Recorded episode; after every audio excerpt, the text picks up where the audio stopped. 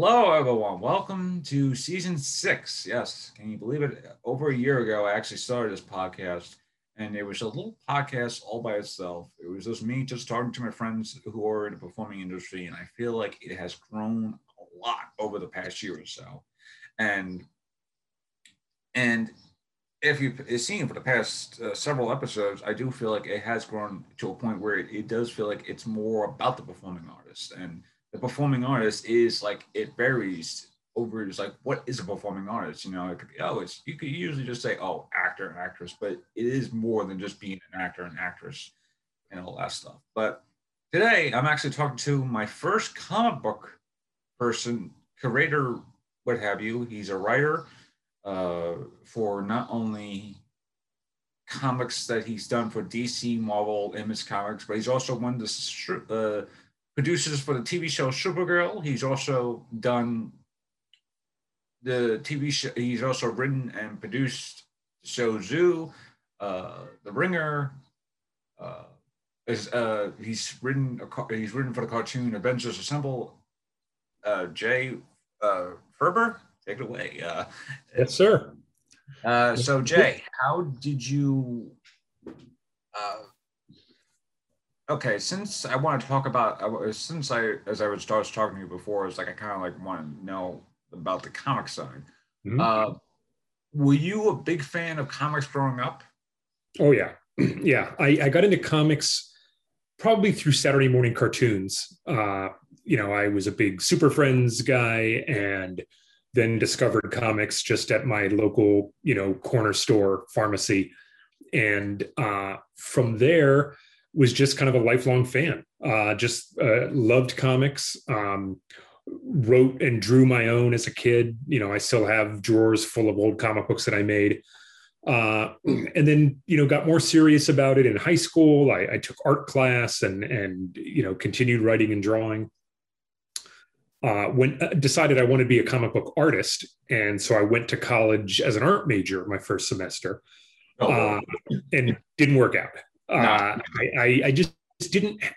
I think I had some innate talent, uh, but nowhere near the discipline uh, or or patience to to uh, to learn and grow as an artist. Uh, I wanted to move on. You know, I didn't have the patience to take a full day to draw a single picture. I wanted. Yeah. My mind was moving faster, and uh, it kind of came to a head when my one of my art professors pulled me aside and said, "You know, if if you want to draw comics." You're going to have to learn how to draw.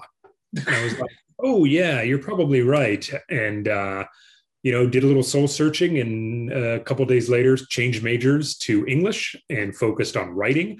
And yeah. uh, uh, been much happier ever since to let someone else uh, who's more uh, uh, better suited, patient, talented, driven, yeah. disciplined, all of that. Let somebody else draw. I'll focus on the writing, I, I realized ultimately that I wanted to tell stories. And as a as a kid, I thought drawing comics was the way to do that. And it yeah. was until I got into college, I realized like, no, I can write, and that's still storytelling. Yeah. And uh, you know, there's other ways to do that, and that got me kind of focused on writing novels, comics, uh, that sort of thing. And and then after college, you know, I bounced around for a few years, and then uh, started making some friends and i made friends with a, a young woman named devin grayson who was hmm. just starting to break into dc comics and she sort of you know kind of put her foot in the door for me and, and held it open and uh, made some introductions. And i was able to uh, pitch on some projects and meet with some editors and one of them finally took a chance on me at marvel.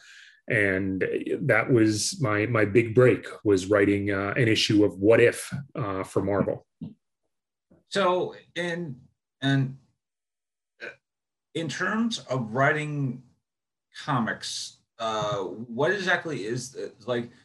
Is it writing comics the same way as you write a script? Is like, oh, it's not. It's not like, oh, interior. You know, Bruce Wayne's bed. You know, bedroom. It's not like that. In so like, how is it different in terms of just writing a, a, a, a you know a teleplay, you know, which is a TV script? Mm-hmm. It's it's there are similarities and differences. Uh, in TV and film, a script there are certain rules you have to follow with a script in terms yeah. of formatting and and and just so that everyone reading it is on the same page and and you know there's different shorthands and and and that sort of thing with comics there's it's any anything goes uh i think if you line up 10 comic book writers and look at each of their scripts all their scripts are going to look totally different in terms yeah. of format uh, margins font how they convey what they want uh, which is i think a great because you can kind of write a script however you feel is the best way to communicate your ideas. Uh, there's kind of two schools of thought. There's the full script version which is a little more like a, a, a movie script yeah. where you are breaking down panel one here's what we're seeing here's the dialogue here's the caption panel two here's what we're seeing here's dialogue that sort of thing and you break it down page by page panel by panel the other version is what's commonly known as the Marvel method, where it's much looser. And yeah. instead of writing a script, you would say pages one through three, Spider Man and the Green Goblin are fighting in Midtown Manhattan. And by the end of page three, Spider Man has webbed up the goblin, left him hanging to a lamppost, and swung off. And then that's all you give them. And the artist yeah. choreographs it and builds it into panels. And then once the art is done, you then circle back as the writer to write dialogue to accompany those panels based on what yeah. the artist has drawn. Um, those are the two different broad stroke methods. Um, there's very, I, I kind of write in between where there are some scenes that I have a more clear view of, especially kind of talking scenes where the dialogue is important. And so I'll write yeah. out one, this guy's saying this, panel two, this guy's saying this but then if I hit a big visual scene where it's a big action sequence, I'll sometimes take a step back and say, okay, for these five pages, it's a huge fight. Here are some moments that I want to highlight or not, but I, I give I live the I give the artist a lot more freedom to choreograph and and block and and lay the whole thing out, uh, just so it gives a little more give and take. Uh, and then even if I'm writing a script where I write all the dialogue up front, I always go back in and adjust it after the artist has drawn it, uh, just to better match the dialogue. You know, an, an artist may draw an expression that that captures the character's emotions so well you don't need dialogue and you can remove yeah. it from that panel that sort of thing so editing kind of after the art comes in uh, is i think useful and will help kind of make the package more complete uh, now go ahead yeah uh, now you mentioned uh, Marvel, the, the Marvel, uh, the Marvel method, uh, which is essentially I don't want to say like fill in the blank and then it's like so, something to that effect, but sure. In, in terms of how, because the way, like I, I assume nowadays, like it's more along the lines, oh, people are still drawing stuff, there is still hand drawn, all that stuff. Mm-hmm. But is there more lenient towards like computerized is like is it still is it like a mix mash of both computer work and also hand drawn work now or is it yeah like- i mean it, it it depends on the artist there are some artists who are still traditional everything's on paper it's inked on paper that sort of thing uh i think I, I would say probably 95% of comics are colored on computer these days uh, if not all of them. There might be some that are still colored the old fashioned way, but I kind of doubt it. Um, but there are also artists who work digitally, who who yeah. never touch paper, and everything's done on the computer from the layout all the way through the process. Um, when I broke in in the late '90s, I had to fax or FedEx pages, uh, script pages to the office at Marvel and DC. Uh, email was just becoming a thing, and editors often had personal email accounts, but there was no like Marvel email account. Marvel was officially not allowed to accept scripts by email. Yeah. Uh, so sometimes the editor would say, "Yeah, fax it in, but could you also email me a copy to my personal account just so I have it?" And then over time, it became much more. Now everything is over email. Yeah. You're never faxing anything. Uh, so that kind of stuff has evolved, um, but it still kind of varies creator to creator as to just how much is sort of old school and how much they're leaning into technology. Yeah, uh, I remember like last year or so, I had to actually fax in something uh, like so, like uh, what was it? Yeah, like, like either it was either last year or maybe the or two years ago. I had to fax something. And I was like, I haven't even used a fax in like yeah. like at all. Like because nowadays it's just like, oh, just email me all that stuff or just text yep. me the details and all that stuff. So it, I, I do feel like email is a lot more productive because you do get the entire thing. Yeah. Uh, thing, and I do, and if you're doing faxes, then like, I, like, like I'm just imagining it's like if you're faxing essentially five script pages or something like that, is those five script pages going to be like looked okay, like on the other end? Because when you right, like, you know, will it, you know, um, be messed up because of the, the print not working and all that stuff. Yeah. And, and now if you just email it, it's like, oh, you know, here's all the five pages that I have in crystal clear detail, all that stuff. Um, yeah, much more efficient. Yeah. Now you mentioned Marvel before, and you mentioned the what if. Uh, what what if did you get on their radar radar that allowed them to say, hey, you know, this guy is this guy you know writes good. Well, um, it's funny. I don't. I'm trying to think because I didn't pitch them the what if idea. I had just kind of struck up a correspondence with the editor, a guy named Frank Pittarese. Uh, we were both big soap opera nerds, uh, and we kind of bonded over our uh, love of General Hospital. Ah, and good old General Hospital. Yeah. So he didn't. The book was slated to be canceled, and so he thought, okay, the book's already being canceled. Like how how how you can't screw it up. like, yeah. what's the worst that can happen? They cancel it. They cancel it again. Uh, and so he offered me the last issue, and they already had the basic idea, which was, what if the Marvel heroes and villains never returned home from the Secret Wars, the big Ooh. cross that they did back in the '80s? Uh, and so I think I was given that sort of springboard idea, and then went off and constructed a pitch about what battle world would look like. I, I, think we were saying it was like 20 years later or something.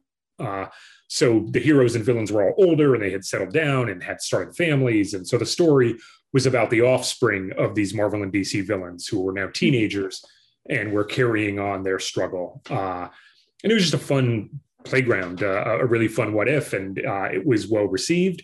And frank and i liked working together. And so not too long after that, uh, Frank was editing Generation X and the writer was leaving and he asked me to try out for the slot. So I, I pitched, you know, kind of my vision for what I would do with the book.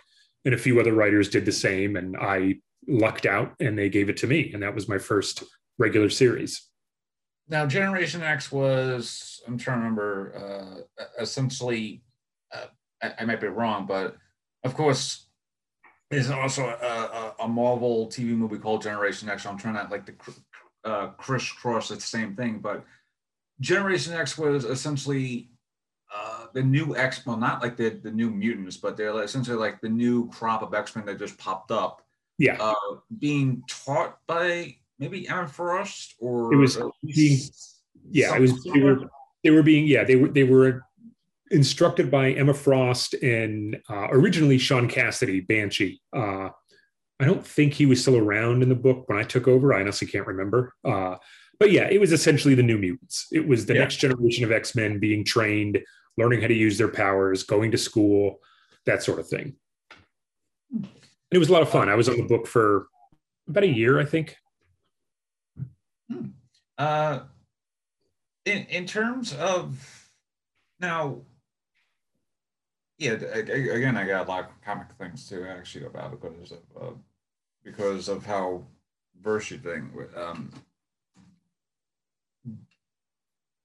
how did you uh, like since you were able to essentially cross brand between both the, uh, DC and Marvel? How did you uh, essentially not like jump ship, but were you essentially working on a uh, comic uh, Marvel comic at the time, and then telling them like, oh, another week later, I'm actually doing a DC comic. Like, yeah. how, like, like how does that juggling? Yeah, how does essentially juggling? Oh, I got to work on a Marvel thing this week, and then the next week I got to work on a DC comic. Yeah, it's just you just have to do it. I mean, if you're so lucky to be getting work from both companies, uh, I wasn't exclusive to either one. Uh, so I I think I worked for both at the same time. I, would have to look back and uh, but but yeah, well no, in fact I know I did because I it, it's funny. The first I told you about the what if story. Yeah. And around that time, there was an editor at DC named Eddie Berganza, who I was also kind of I'd been introduced to, and we've been chatting a little bit. And he was old friends with Frank. And so Eddie had heard that Frank gave me this gig on the What If, and Eddie was like, "Oh well, if you're good enough for Frank, I'll try you out." He gave me like a ten page Wonder Girl story that was going to yeah. be in an anthology, and that book actually came out before What If. So mm-hmm. I landed the What If gig first, but my DC work was the first one that was published first. Oh wow! Uh, but they you just have to kind of juggle it and and you know know your deadlines and and know that okay if this book is due on this date that's the one i have to work on first and then turn my attention to the other one uh, and it's sometimes it's complicated sometimes you you have to work on both in the same day or or yeah. you know you're working on a marvel book but a dc editor is calling you with questions about the dc thing you were working on uh, so it's just a, a constant sort of juggling act um, now have you done editing on your own work, like as an editor, or is it just strictly as a writer? Uh, I mean, at Marvel and DC, I had actual editors uh, assigned to the books. Um, when I was doing work at Image, there's no editor there. So yeah, I was acting as my own editor and kind of acting as the editor for my creative team, the my artist and colorist and letterer. Uh, there, my role was very much sort of writer slash editor. Ah, okay. Uh, yeah, because I was I always wonder is like as you're a writer, do like do you edge your own work or you just essentially just like here's my here's my canvas, and have someone else essentially look over and says okay it's good, but I gotta just smudge out a couple of details and all that stuff. Sure, I mean I, would certainly you know edit anything for Marvel or DC before I sent it in. I would make sure that it was as good as I could make it, that sort of thing. Uh, but I wasn't formally an editor. There would always yeah. be at the end of the chain who would you know, give me notes, give me feedback, make additions, corrections, that sort of thing. Uh, whereas at Image, I was doing that all on my own. Now, and this is a big question I do want to ask is like when you're running a book for either DC or Marvel, do you have to follow a protocol? It's like, oh, I'm like this week I'm writing a story for Wolverine, but Wolverine is having uh, has a current storyline arc with Ultron.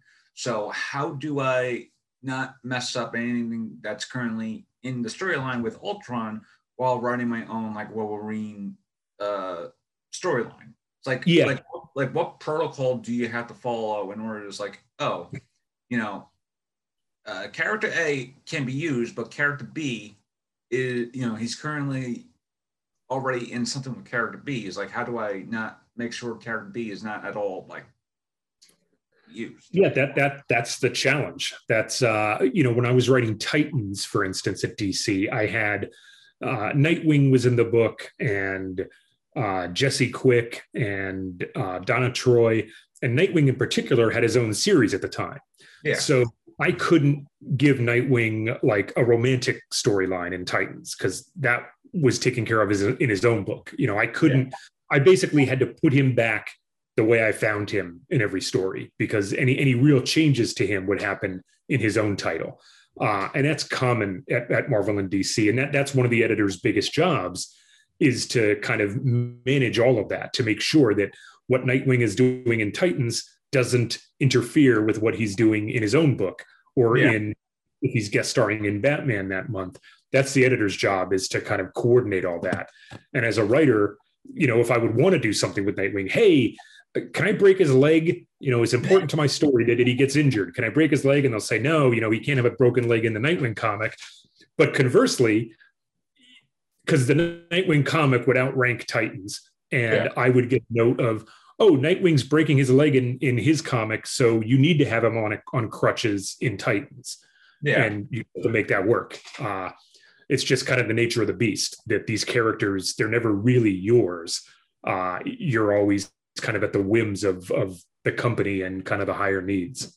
Yeah, because I always imagine because I because especially when you're doing a crossover, especially uh, like say like a Bat Family crossover, is where it's just like oh you know Batman has a whole thing with the Joker, you know the Red Hood. you know the Red Hood comes out of nowhere or something like that, and that's essentially you know it, it's like you know it could be something similar to that, but then you know the Red Hood could be in his own uh, comic book, you know, like Red Hood and the Outlaws, and then you have Joker having his own little like say two or maybe even three issue on miniseries, or something like that, and it's one of those things that you have to juggle a lot, especially as a writer, because I know yeah. because I would just constantly go back and forward to my own writing. It's like, okay, you know, this character, you know, later has to do all that. And don't make sure this character has, you know, all that stuff. So I imagine writing, especially when you have to essentially connect to a lot of connected uh, continuity, I should say, or yeah, intercontinuity between characters, I say it's probably a lot more harder as a writer because you have to make sure nothing happens during your issue so that another issue, if something does happen, you could have you could just say, okay, this is I'm picking up the pieces. It's like, oh, um, the Riddler just like escaped from Arkham Asylum, but in my issue, Riddler hasn't escaped from Arkham Asylum. He's just kind of like just staying there in the background, just like touring with uh, Robin over something about like some riddle about you know the riddle of the day or something like that. So I imagine it's like when you have like those type of moments, it's like it's easy because you know you easily get around of it. But mm-hmm. when you're working on a more standalone series, something like that, that's when it's a lot more difficult because it's like, oh, you know, you're not really tied to all this, but you're still kind of like tied to mm-hmm. the notion of what is connected to what is already happening because you know uh, like what was it, 10 like 10 15 years ago no 15 years ago when the the new 52 happened and all this stuff like oh superman's gone. It's like and all the you know all this stuff like just like all these people just like disappeared or whatnot like batman's not even there anymore so it's like trying and then suddenly it's like, oh, they had this whole year of this like filling in the blank, and then suddenly when you're reading this this thing, and then suddenly Batman comes back, it's like, man, what happened? You know, it doesn't really make sense because you're just reading something that just shows you that tells you what's happening in between that one year, and then suddenly right. it's like, oh, Batman's already back, Superman's back. Then you kind of like already know what's going to happen. So it's like it's. I imagine it's like that has to be that has to be like the most difficult job as a writer, especially for comic book, because you're not trying to tread over someone else's toes, especially if you just want if you just want to write one issue of just like say, hey, you know, you know, let's just have one issue of Wolverine just having a one like a hangover style like a comedic adventure, and then the next issue he has to deal with Ultron again. so it's like, yeah. so it's I, yeah, I, I do think that trying to tread over not not over your toes, but also like other people's toes, especially that has to be one of the hardest jobs as a writer as a comic book. It's uh, it's tough. That that's part of the challenge. Yeah, and and these days I haven't worked on a Marvel or DC comic in a long time, so a lot has changed since I was there. Uh, but they, you know, they they they have like writers retreats where yeah. you know, a lot of their regular writers will get together and kind of ha- hash this stuff out together uh, and and that I think makes it uh, a little more manageable because everybody's kind of in the same room and you're you're brainstorming together.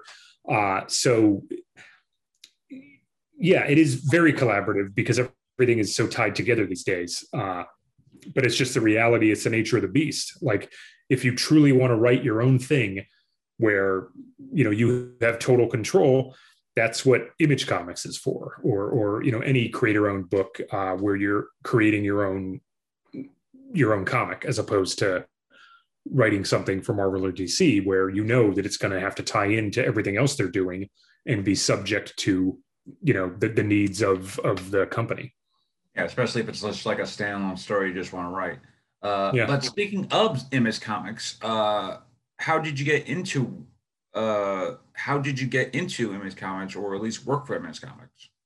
Yeah, that was just a uh, I had I was at Chicago uh, Wizard World Chicago one year uh, after I'd been at Marvel in DC for a couple years, and I was taken out to lunch or to dinner rather uh, by Jim Valentino, hmm. who was the publisher at the time. Uh, it was a bunch of us, not just the two of us, but uh, he took a whole group. We went out to dinner, Uh, and I was just hearing all these other creators who were doing books in image just talk about their experiences and how creatively fulfilling it was because there's no interference.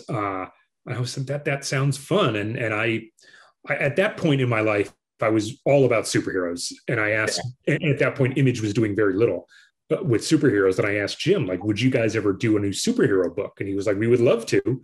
You know, what do you got? And I went away and gave it some thought and came up with this superhero soap opera uh, called Noble Causes. Um, and I found a creative team. I found my own artist and my own colorist and letterer, and we all put our heads together and came up with this pitch. And Image liked it, and that was my first experience with Image. And I've been working with them pretty steadily ever since.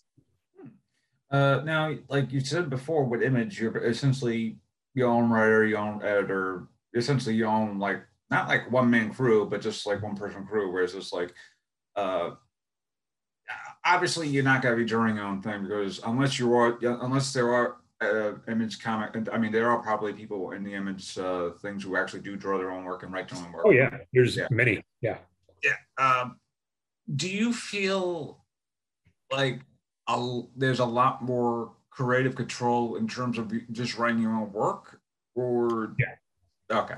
Because I, I was actually actually was like do you feel like the do you feel more control uh, in control of your own work, or do you just feel like better when you're just working on a uh, project that's like similar to uh, like a Marvel DC thing, where it's just like, oh, even though I have this like protocol, all that stuff, I do feel like a lot more like you know what I mean. Yeah, no, I, I mean everybody's tastes are different, but for me, I, I much prefer doing my own thing where I can maintain more control uh, rather than just being kind of sub subject to you know whatever's happening in another comic at DC that's going to interfere with what I want to do.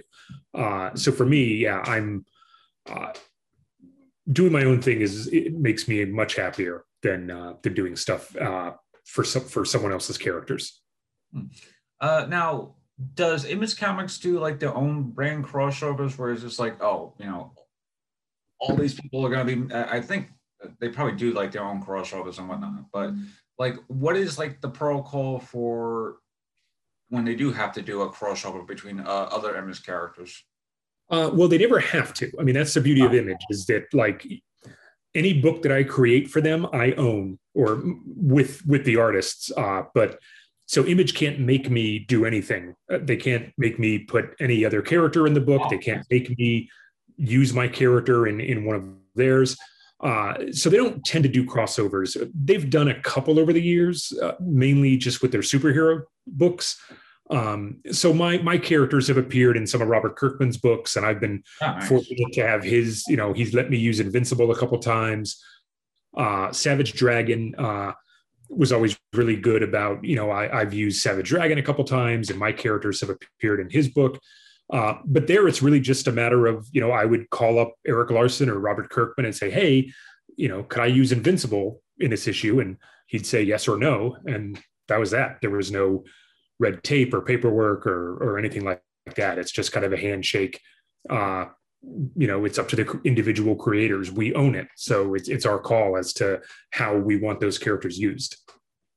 Uh, and like hearing Invincible actually does bring up a good point because it kind of like segues right into the next thing, which is a which is a television work. I know, sure, yeah. you know I know you're you worked on television a lot. Uh, you wrote and you were run one of the writers and one of the producers of uh, uh, of Zoo, uh, The Ringer, and currently super. Uh, I know I'm probably missing a couple others, but you know it's all right. Yeah, cu- currently Supergirl too. Mm-hmm. Well, I've seen you also on uh, Superman and Lois, I believe.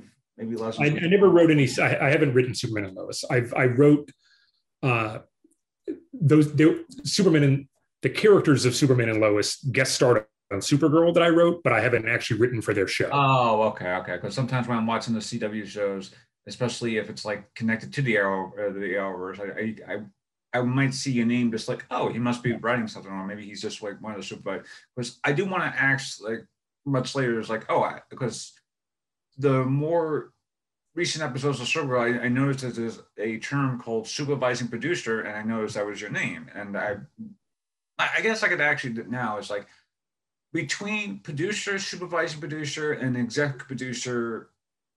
What is like the main difference, especially since you know producer just means oh by the way you know I'm I'm the one who not like like produce because it's weird because when I'm because I think of my you know film production classes and stuff like that.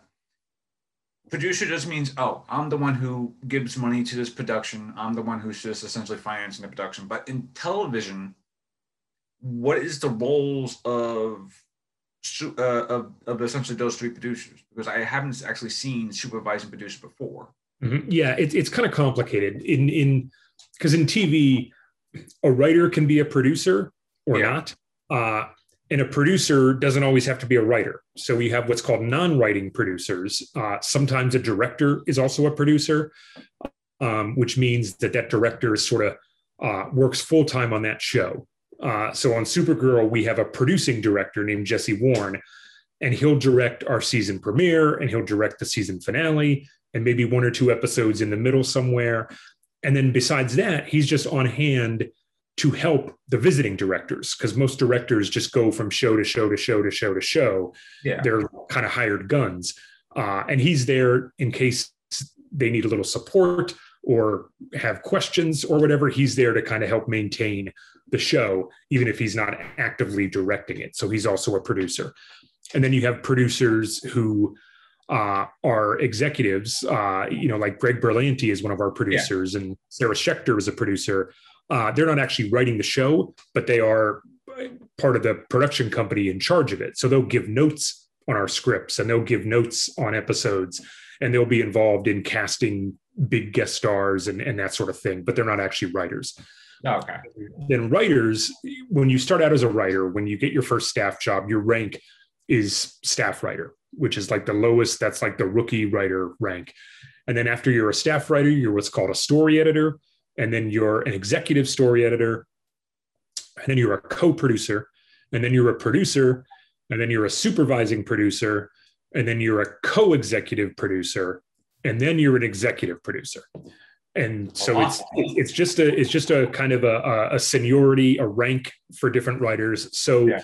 as a supervising producer on Supergirl, uh, it, it, generally means that I'm uh, one of the mid slash upper level writers on the show. Uh, I have some seniority. You know, I've been doing this for 10 years at this point. Um, yeah. uh, but my, what I contribute day to day isn't really that much different than somebody who's one level lower than me, uh, who's just a producer or a co producer.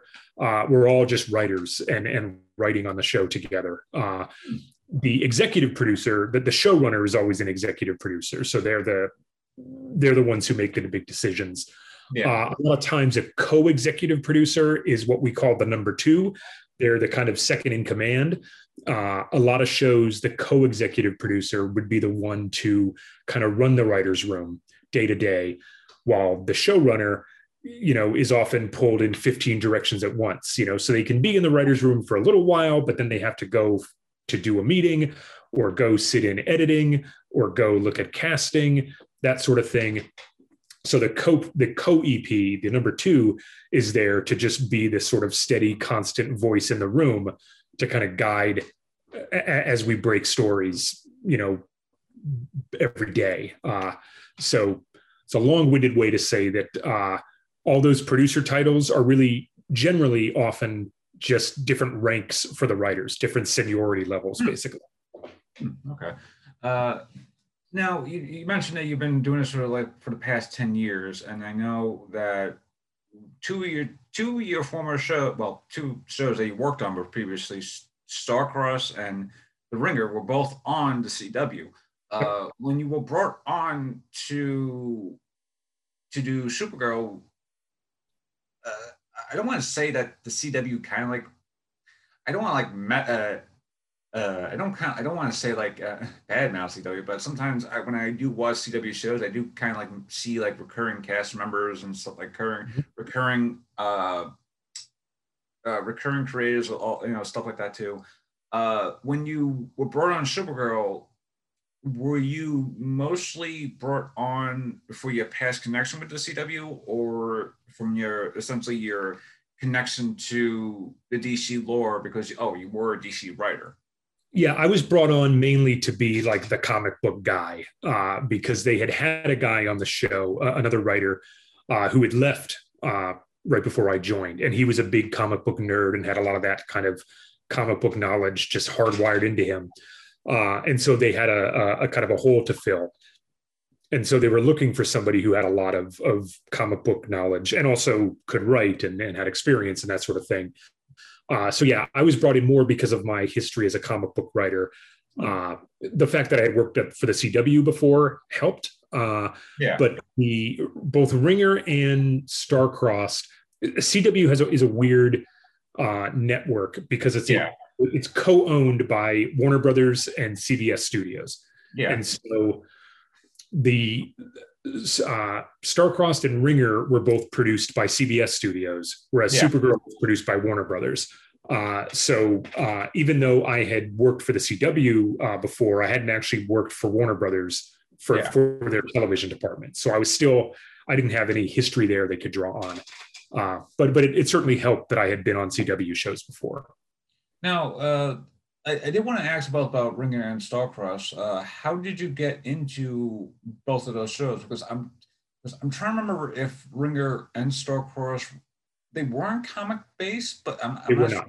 Okay, I, I, wasn't. I was trying to remember if they were comic based because I, I kind of remember there was a, like a like a crop of shows that just were like that there were like geared towards comic based shows, but they weren't comic based shows. Because I do remember Starcross as being like very young adult uh, yeah. type of thing. And uh, so, how did you get into to work for both of those shows? Because I remember the, the, the promotion for both shows like very vividly, or especially with Ringer, where it's like, oh, Sarah Michelle Gellar, she's playing two characters. One is a twin that gets killed, and she has to yep. have, play the character that she has to both play her twin and also the, the twin that she normally plays. Like how, like, yeah, how did you get into both shows? That was uh, Ringer was my first show, and I got into that uh, through a program called the Warner Brothers TV Writers Workshop, and it's a a lot of the studios have these programs that are designed basically to find and cultivate new talent, uh, and they're kind of boot camps. Uh, so with Warner Brothers, I had submitted a script and a couple essay questions. And uh, they liked it enough. I, I, was living in Seattle at the time, writing comic books, and they liked it enough that I flew down and had a meeting with them.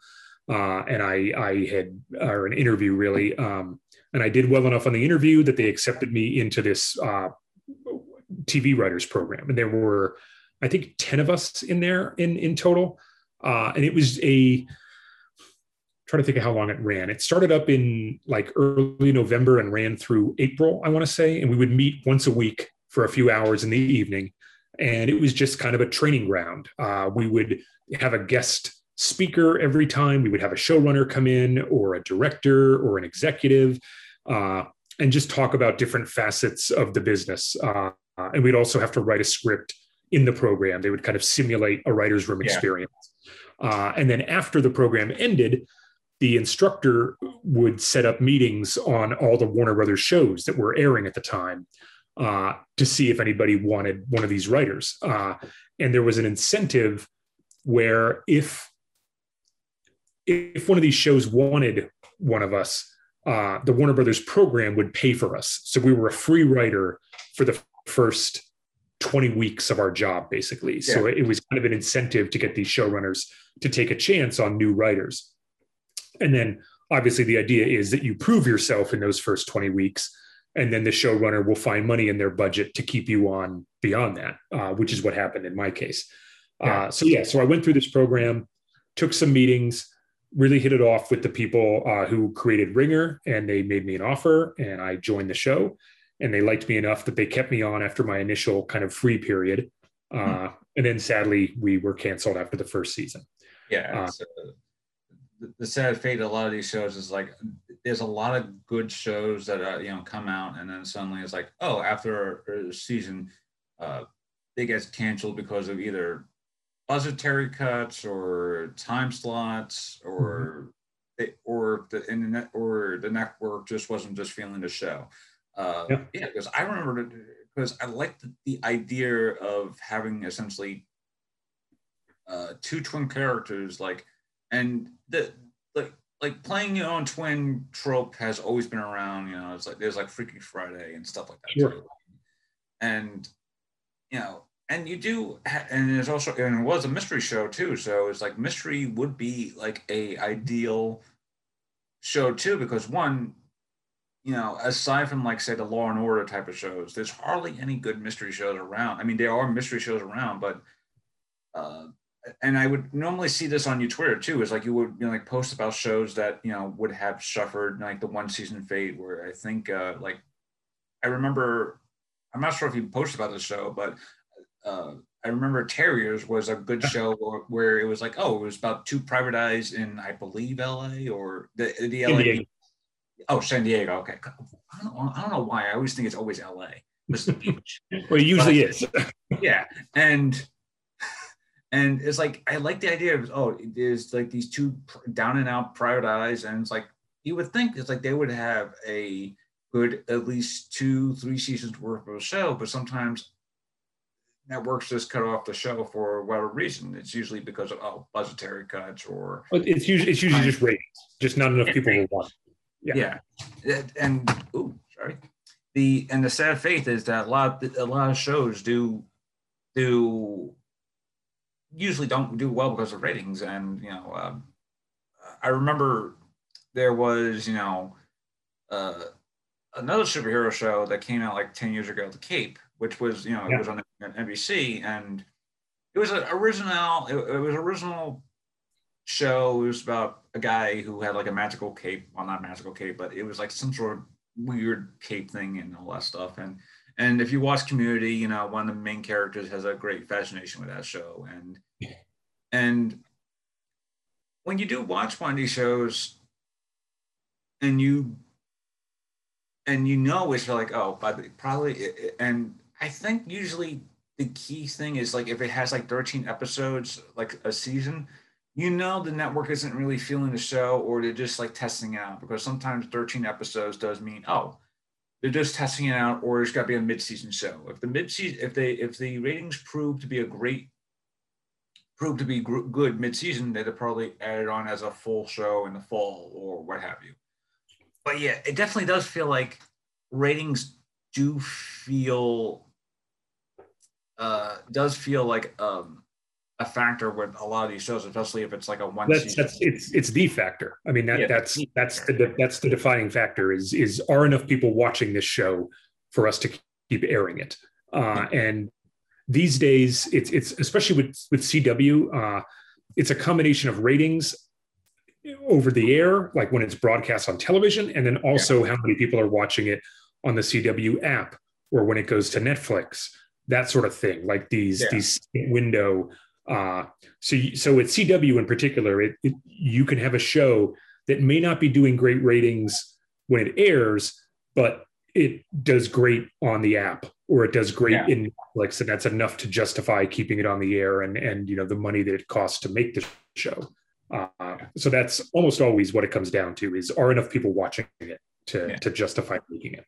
Uh, so yeah, and back to the CW and uh, uh, and back to my original point. I don't know how I got into a long traction or if I got mixed somehow, but when you mentioned Invincible uh, and and now Invincible is actually one of Amazon's like one of Amazon's original's best shows, mm-hmm. uh, especially with the amount of people who will watch it and, and stuff like that too. Uh, like ten years ago, when when someone had tried, and again, to use the Cape as, as the example, when somebody tried to do a superhero show, it wouldn't really pass like a one season thing. Mm-hmm. Uh, and then Arrow came out, and then suddenly it was like, oh, you know, superhero shows could have like longevity and all that stuff. Um, when you were, and when you were brought onto Supergirl, uh, this was like maybe, I want to say this, this, this this is like maybe the, the third, not third. This is probably like the sixth year into the the Arrowverse, so to speak. So, yeah. Uh, at, at least half of a decade into Mhm. like into these shows. Yeah. Uh, did you see like when Arrow came out to where you are now? Did you see like oh yeah Arrow will probably be around for like a couple of seasons, or did you see it like literally being because Green Arrow is a famous you know Green Arrow is one of the great DC heroes. So having a show based around a character that essentially uses a bow and arrow and stuff like that too, you know, that may feel like, oh, you know, how many seasons could they, you know, make a show out of that? So compared to like Superman, where it's like, oh, you could probably make like like in the case of Smallville, you know, you could probably make like 10 seasons worth of will he actually put on his suit or not? So, so, so to speak. Mhm. Uh, when you were like when Arrow first came out to where you are now, did you really did you see how successful the CW uh, superhero shows Arrowverse would be, or was it just like something like, wow, this is really really unprecedented? Uh, well, I mean, when Arrow first came out, you, you'll probably remember like they, they really kind of shied away. They downplayed the superhero comic book stuff. It was very grounded and gritty. Yeah, And it wasn't till, what was it, early season two when they introduced Yeah. Barry Allen and they started doing the Flash. And then they just kind of widened it, kind of what, what they could accomplish uh, and introduced more and more comic book elements. And they found that people liked that. And it just sort of blossomed. And you had Flash and you had Supergirl and Legends. Uh, And uh, yeah, I, I don't, I, I think it probably took everybody a little bit by surprise because because you could see them sort of figuring out what Arrow was because it, it started off so grounded, and then you know by the end he's the Spectre for God's sakes. It uh, it it's it's crazy. Uh, so I don't think anybody really like when they launched Arrow, they didn't set out to say, okay, and in season two we're going to spin off Flash, and in season three we're going to do this. It all just kind of snowballed because it was successful, Yeah. and they found that that, and, and I think part of it also is that technology has advanced to a point where you can successfully do superhero stuff on a TV budget. You can have people flying around. You can have special effects that actually look pretty good, uh, as opposed to you know the shows that we grew up on in the 80s and 90s or whatever that weren't, you know, they, they were a lot cheaper looking, and and you had to kind of suspend your disbelief and and and not cringe at some of the bad effects, that sort of thing. Uh, but now it's it's much more achievable. Yeah, uh, yeah. Speaking of the the uh, the shows of the past, uh, like I would actually see clips of Super, uh, the Adventures of Superboy, and I'm like, oh, it's like uh, there's this weird dream where Superboy is, think, is thinking he's a robot, and he's like, oh, like you could tell this is like made in the 1980s. It's like you could just Yeah. tell, like, and for what is worth, the Flash that was on the CBS show in the 1990s. Mhm. They had exceptional uh, special effects given the time frame that they had. Yeah. They did. I'll get the, the the time. Yeah, not only the time the time frame, but also the, the budgetary they had, and also Yeah.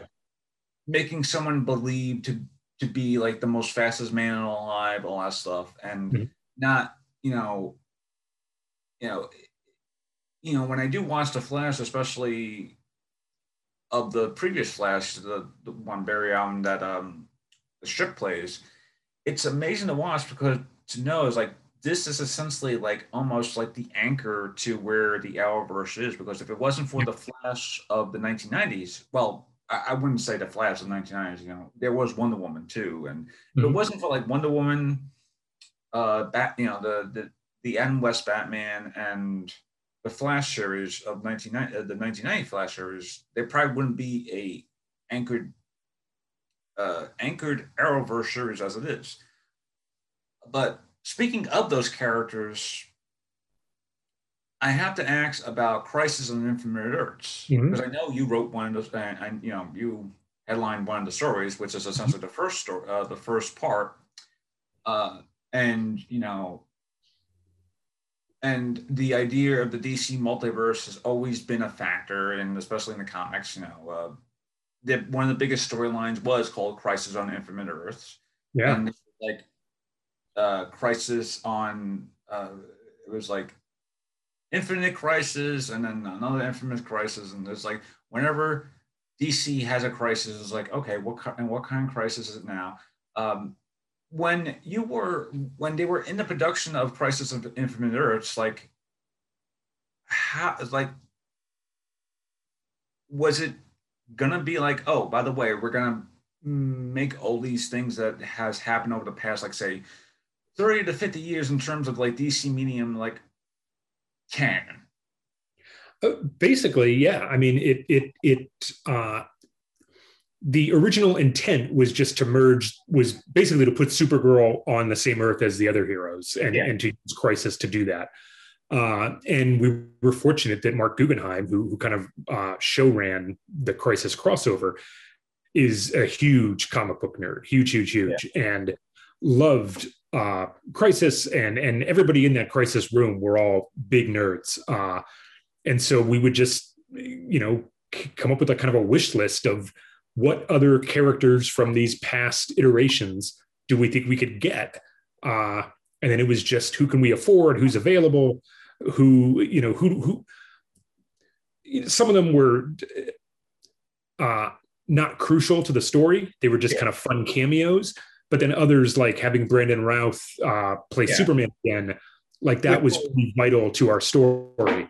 Uh, yeah. And and so yeah, the, the idea was to just do as much as we could to to kind of embody the spirit of that epic crossover from the comics and replicate it as as best we could uh, on on TV. And I, it's still one of my favorite things we've ever done. It was so much fun.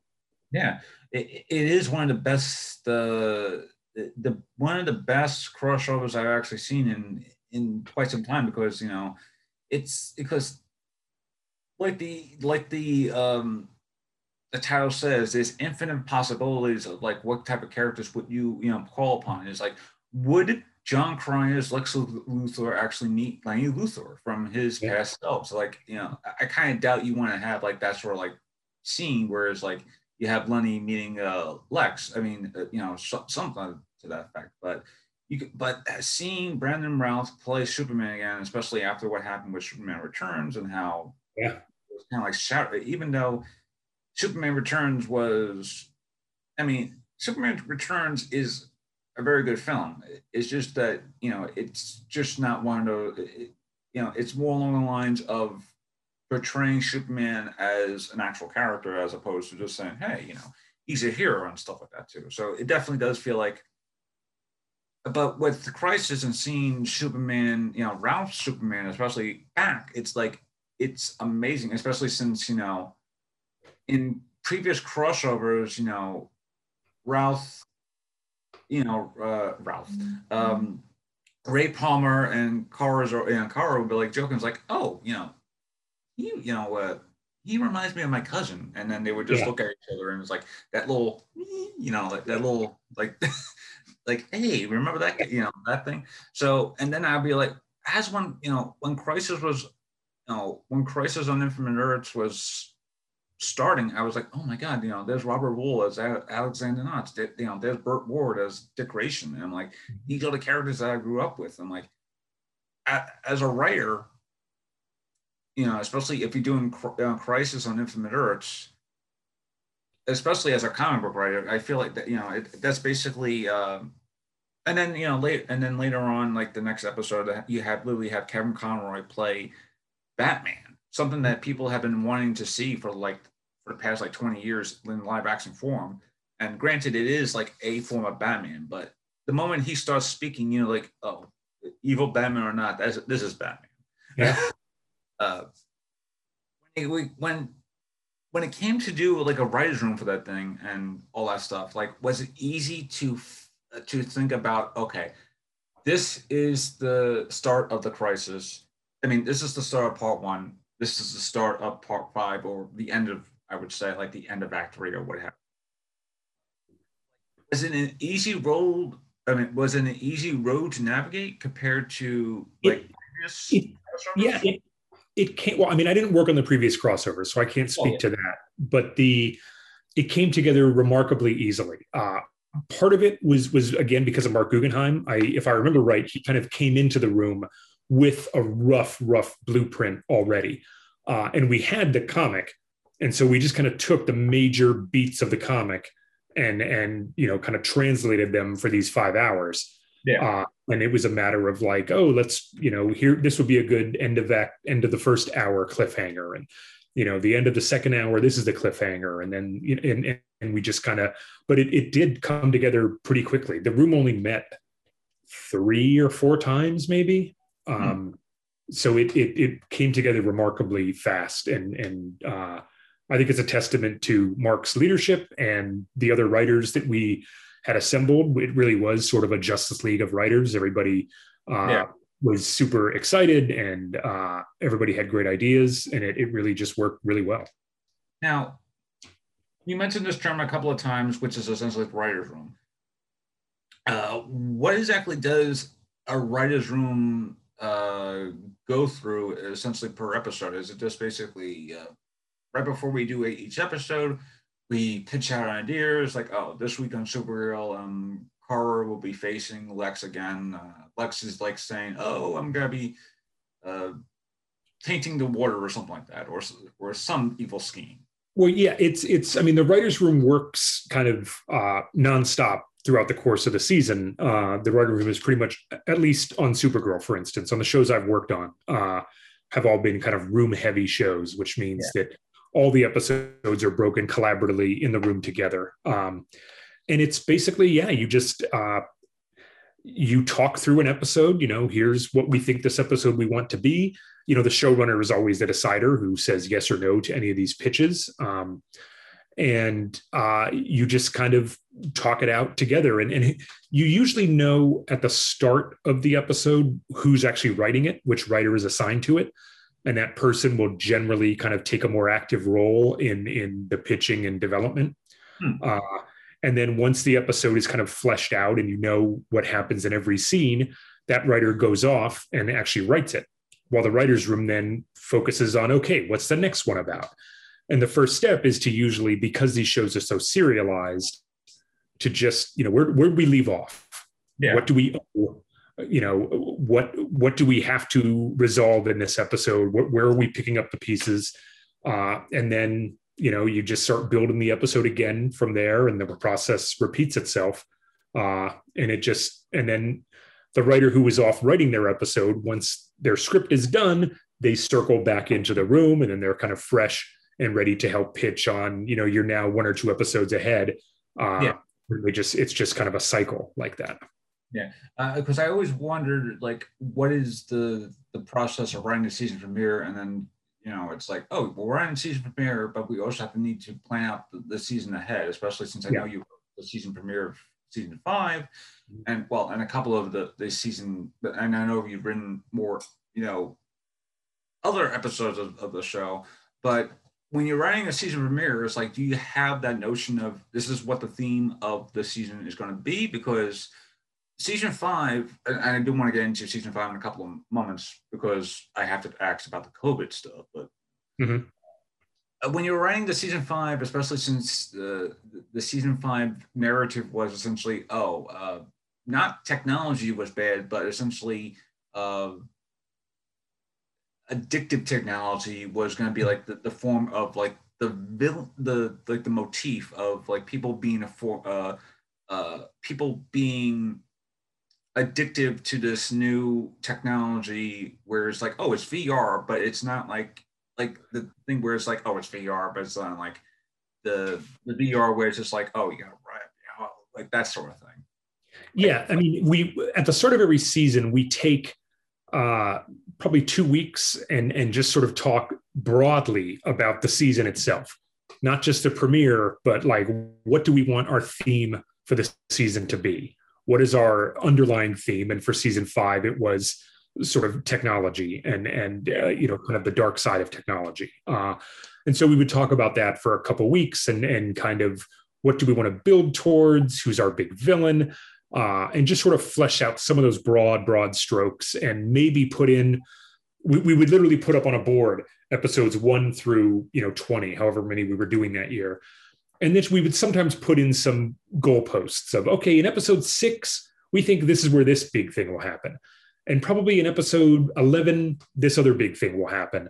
Uh, and sometimes those shift. Sometimes that big thing ends up happening in episode five or in episode yeah. seven, or we don't do it at all. Um, but but by the time it's time to actually start writing the premiere, we've been talking about the season itself for a couple weeks, and by that point, we kind of have okay, here's how this story should kick off, yeah. and then we kind of break that episode. Now, as I mentioned before, it's like uh, season five was really uh, season five, and the bulk of a lot of other uh, shows itself, not necessarily uh, Arrowverse shows, but essentially the bulk of a lot of the shows were affected by COVID because yes. of uh, production shutting down, uh, people needing to figure out how to wrap up a season. Uh, yeah. How, because I know uh, the the the not necessarily the final. This wasn't exactly the the the final episode of season five, but it was essentially wrapped up like say like 95% or so and then we had like five, you had like essentially five more percent to be filmed and then if you watch season six the like the premiere of season six is essentially like the, the season finale of season five yes uh from a production standpoint like how well I, I don't want to say word chaotic, but like where okay from a production standpoint, like what was uh like how bad was it as a from a production standpoint? It I mean I don't really have a frame of reference because I've never been through a, a, a pandemic shutdown before, uh, but it wasn't. It was chaotic, but it wasn't that bad. I was in Vancouver. We were shooting what was going to be the season five finale, episode 20. Uh, and we had shot, I would say, 75% of it maybe at that point. And at, by that point, things were just so bad that, that the decision was made to shut down production and yeah. we would figure it out later. And so we did. And, and, uh, you know, we, we basically ended up, um, just making episode 19 our season finale because it ended on a cliffhanger anyway. Uh, yeah. So I, I, don't know that we ch- we might have changed a little bit of 19, but I don't think we did. Uh, and then 20 was just kind of repurposed into uh, being our new season premiere. And you know, we we owed some footage and we wrote some new scenes to to kind of adjust the transition because it changed where we were going in season six.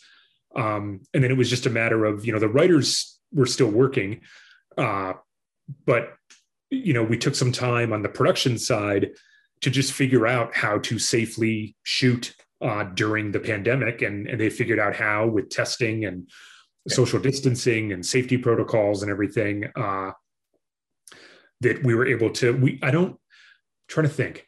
Yeah, I don't think we ever had to shut down once. Once we started shooting again, uh, we never had to shut down. We didn't have any COVID outbreaks yeah. on our on our crew that required us to shut down. So that was uh, really lucky and a testament to uh, our our great crew and how uh, attentive they were to the safety protocols. And I think it's also just a little bit of good luck. Um, but it it uh, if you ask my showrunner how chaotic it was, he may have a very different answer because I wasn't privy to everything. He's the one whose shoulders it was on. Uh, I'm sorry, he, both of them, Robert and Jessica. Um, uh, but it, it, was chaotic, but but there was a steady hand, and and we got yeah. through it. Uh, and picking up on uh, uh, what's the series six on season six, uh, I know it was like because before with uh, because in the premiere of Supergirl of this season, uh, Kara essentially gets trapped into the, the Phantom Zone. Was this mm-hmm. made primarily, and, and, this was probably made primarily so that Melissa Benoist could have like maternity leave. But exactly. For for the next, like say, several episodes, because this happened before when she was on Broadway a few years ago on mm-hmm. with um, beautiful uh, the, the story of Carol Caroline King when you have to deal with uh, an actor or an actress who essentially has to take uh, some uh, who can't essentially work this episode or maybe two episodes how do you essentially work around to say oh yeah you know by the way you know uh, character this character won't be here for the next couple of episodes because uh, the actor has to get an operation and then by, and by the time they come back you know they may have a cast. So it's like oh by the way you know the character might have I had to have that cast on just to say, hey, um, I did something stupid and crashed right into my car or something like that. So, It it sort of depends on the circumstance and and the actor. Uh, you know, if it's your lead, like with us with Supergirl, like it, it requires a lot of conversation and and creative thinking. Uh, if it's a minor character, you could just say, "Oh, they're off visiting grandma this week," you Yeah. know, and we just show up again the following week. Wh- What we did with uh, for Melissa's pregnancy was, you know, we wrote the the storyline where she gets banished to the Phantom Zone. Uh, but it was important to, for the network that we still have Supergirl in every episode in some Yeah. capacity, as much as possible. Uh, and so we wrote these little Phantom Zone scenes. So she had her own storyline while she's in the Phantom Zone. And then we just shot everything except that stuff. And then once she came back from maternity leave, we had blocked out a few days where we just shot all of her scenes in the Phantom Zone and then kind of edited them into the episodes uh, where we left the gaps. Um, so they were all filmed kind of after the fact. Um, There's other. There was an instance uh, once where an actor had a, a personal family emergency and wasn't able to be on set uh, for an episode or for part of an episode, uh, and and she was crucial to what we were doing, and so we had to have a body double. And we had a body double, so we would shoot over her shoulder, or we would shoot in long shots, and then kind of like what we did with Melissa, after the fact, we went in and picked up her coverage, which is picked up the scenes wherever we're on this actor's face. And we shot those few scenes after the fact. And again, just kind of edited them into the episode. Um, but, but we, you know, it's not uncommon to have to use body doubles and photo doubles and sort of thing uh, to cover the other actor's scenes uh, where you're just seeing the back of this person who may not really be there, that sort of thing. Yeah, I remember when Melissa was on Broadway, uh, Supergirl. Oh, it was like it was tying into the previous season where she had essentially, uh, I, I think, kryptonite poisoning. So she, uh, you know, she had to be in a uh, essentially an Iron Man like suit for the next, like, say, several episodes. Where Right. compared to you know this season, uh, right as she beats Lex uh, uh, Lex for the for the up team time, you know, she gets trapped into the Phantom Zone. So kind of like, so it kind of like explains why she's not going to be in the active storyline, Right. like for the first like eight eight or so episodes, compared to where it's like, oh, you know, previously she was just like on Broadway, so it's like you know that that sort of thing. So it, I I always wonder is like, like, is it an e e like yeah, is it an easy fix to to uh to work with that, or is it just Uh, I mean, it's not easy. It's it is it is hard. It's hard on the actors who have to act against you know somebody who's not uh, not the actor. Um, it- it's just hard on scheduling because it, it makes scheduling things a lot more difficult. Uh, but you know, we do it. We we we've done it. We made it work. Um, uh, and you know, it's the kind of thing, especially in in in the instance of of a pregnancy. You know, we're happy to do it. it it's it's good news. We're uh, but it, it's not easy.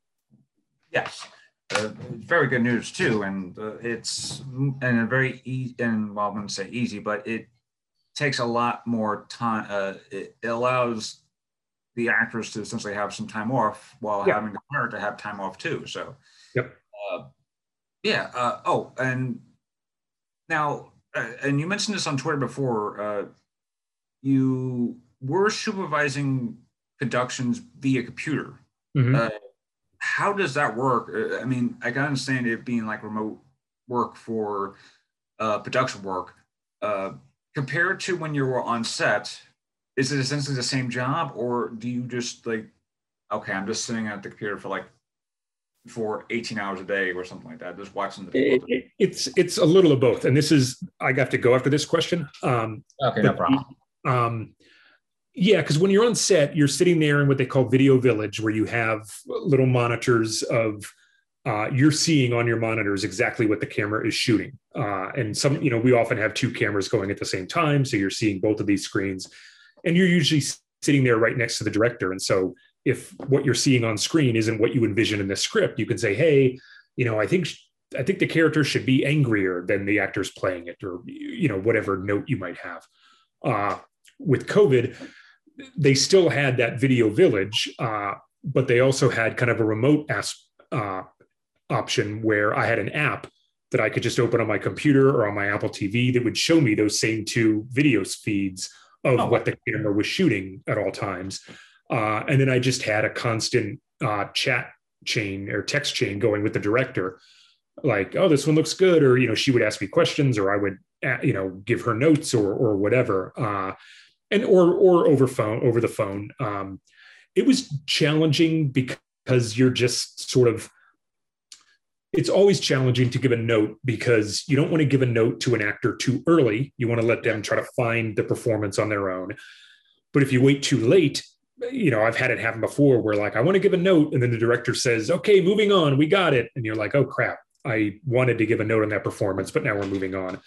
Yeah. Uh, that made it harder because there was a lag. What I was seeing wasn't always exactly happening. I might have been 5 or 10 seconds behind uh, yeah. So it made timing, you know, trying to get the director's attention because sometimes they're not looking at their phone. If I want to text them, they're doing their job, looking at the camera. Um, so that made it a little bit harder, just just to to to be right uh, on top of of of what's being shot.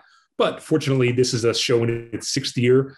Uh, and most of the directors we used during this process, I believe, have worked on the show before. Uh, and so they knew the show, they knew the cast. Uh, and so it was there were never any huge issues that that got affected that hmm. you know I couldn't fix because I wasn't there. Um, it was it was directors who are who who knew their jobs and and it, and the actors at this point they've been on the show for six seasons. They know their characters just as well, if not better, than I do. Uh, so it, it really it wasn't that big an issue. Now I know you just said you had to go in a couple of seconds, but right before we wrap up, uh, social media wise, I, usually do like three other questions that are fairly easy. Social media wise, you could probably find him on. You could probably find Jay on Twitter. He's very vocal on stuff that he loves, especially old '80s TV shows. Uh, action about Magnum PI. He'll probably talk a lot about Magnum PI. Yeah, you regret uh, that question. uh, uh, uh, especially since Magnum PI is also a summer show, since I'm filming this in the start of summer actually too. Uh, I, I, do have one important question, especially the, uh, and it's about people who are either going into the comic industry as a writer, mm-hmm. artist, what have you, and those who are going into production, especially as a production person. What kind of advice do you have to those who are essentially going into either paths? Mm-hmm. Um, boy. I think in terms of comics, it, my advice is to just uh, you know, if you're going in as a writer, is to just read and write as much as you can. You know, the, the, the best way to get better at writing is to just keep writing. Is that practice makes not perfect, but it makes it easier. Um, uh, and and it's a great time to get into comics, I think, because there's so many options. Uh, the internet has been kind of the great equalizer. You can you know, if you have a book that you can't find a publisher for, but you believe in it, you can put it on the internet for free and people can still read it and it, it, it exists. Um, and it can become a calling card, uh, you know, that could be your ticket into getting work from actual publishers. Uh, in terms of going into, you know, the TV or movie industry, uh, you know, that that's a, a sort of different landscape. Um, it's still possible now with iPhones and, and, and all that kind of stuff to, to make short films on your own, uh, yeah. which I would advise people to do. It's, it's also easy to do it yourself these days. Um, but it's also important, I think, in, in getting into that aspect of the business to have a good network is, is to make friends who are kind of at the same level as you are, other people aspiring to break in. Uh, I think it's important not to treat those people as your competition, but to treat them as your your network, your circle of friends. I mean, I have a lot of friends who are at the same level as I am, and and sure, sometimes we're up for the same jobs, but there are plenty of times where we're not. And you know, I may be up for a job, or I may there's a job I want, and I can call a friend of mine who knows that showrunner from a previous show and and you know might put a word in for me that sort of thing. Uh, so I, I, think you know hollywood can be kind of a lonely town when you're new. Uh, and so it's it's to your benefit to to kind of build your social circle, find the the people, uh, and and you can you know Twitter is a great place to do that to network, uh, and and find like minded people that that can kind of uh, be on this journey with you, I guess. and, and can give you advice and you could give them advice and just kind of a mutual support society. And on that note, I think that's a great way to the end the season premiere and a great way to show where am I going to be going with this season because I'm again I'm not sure where I'm going with this season. I'm going to try and do specialty episodes like I'm going to try and get another comic artist or person who has worked in comics for the next episode.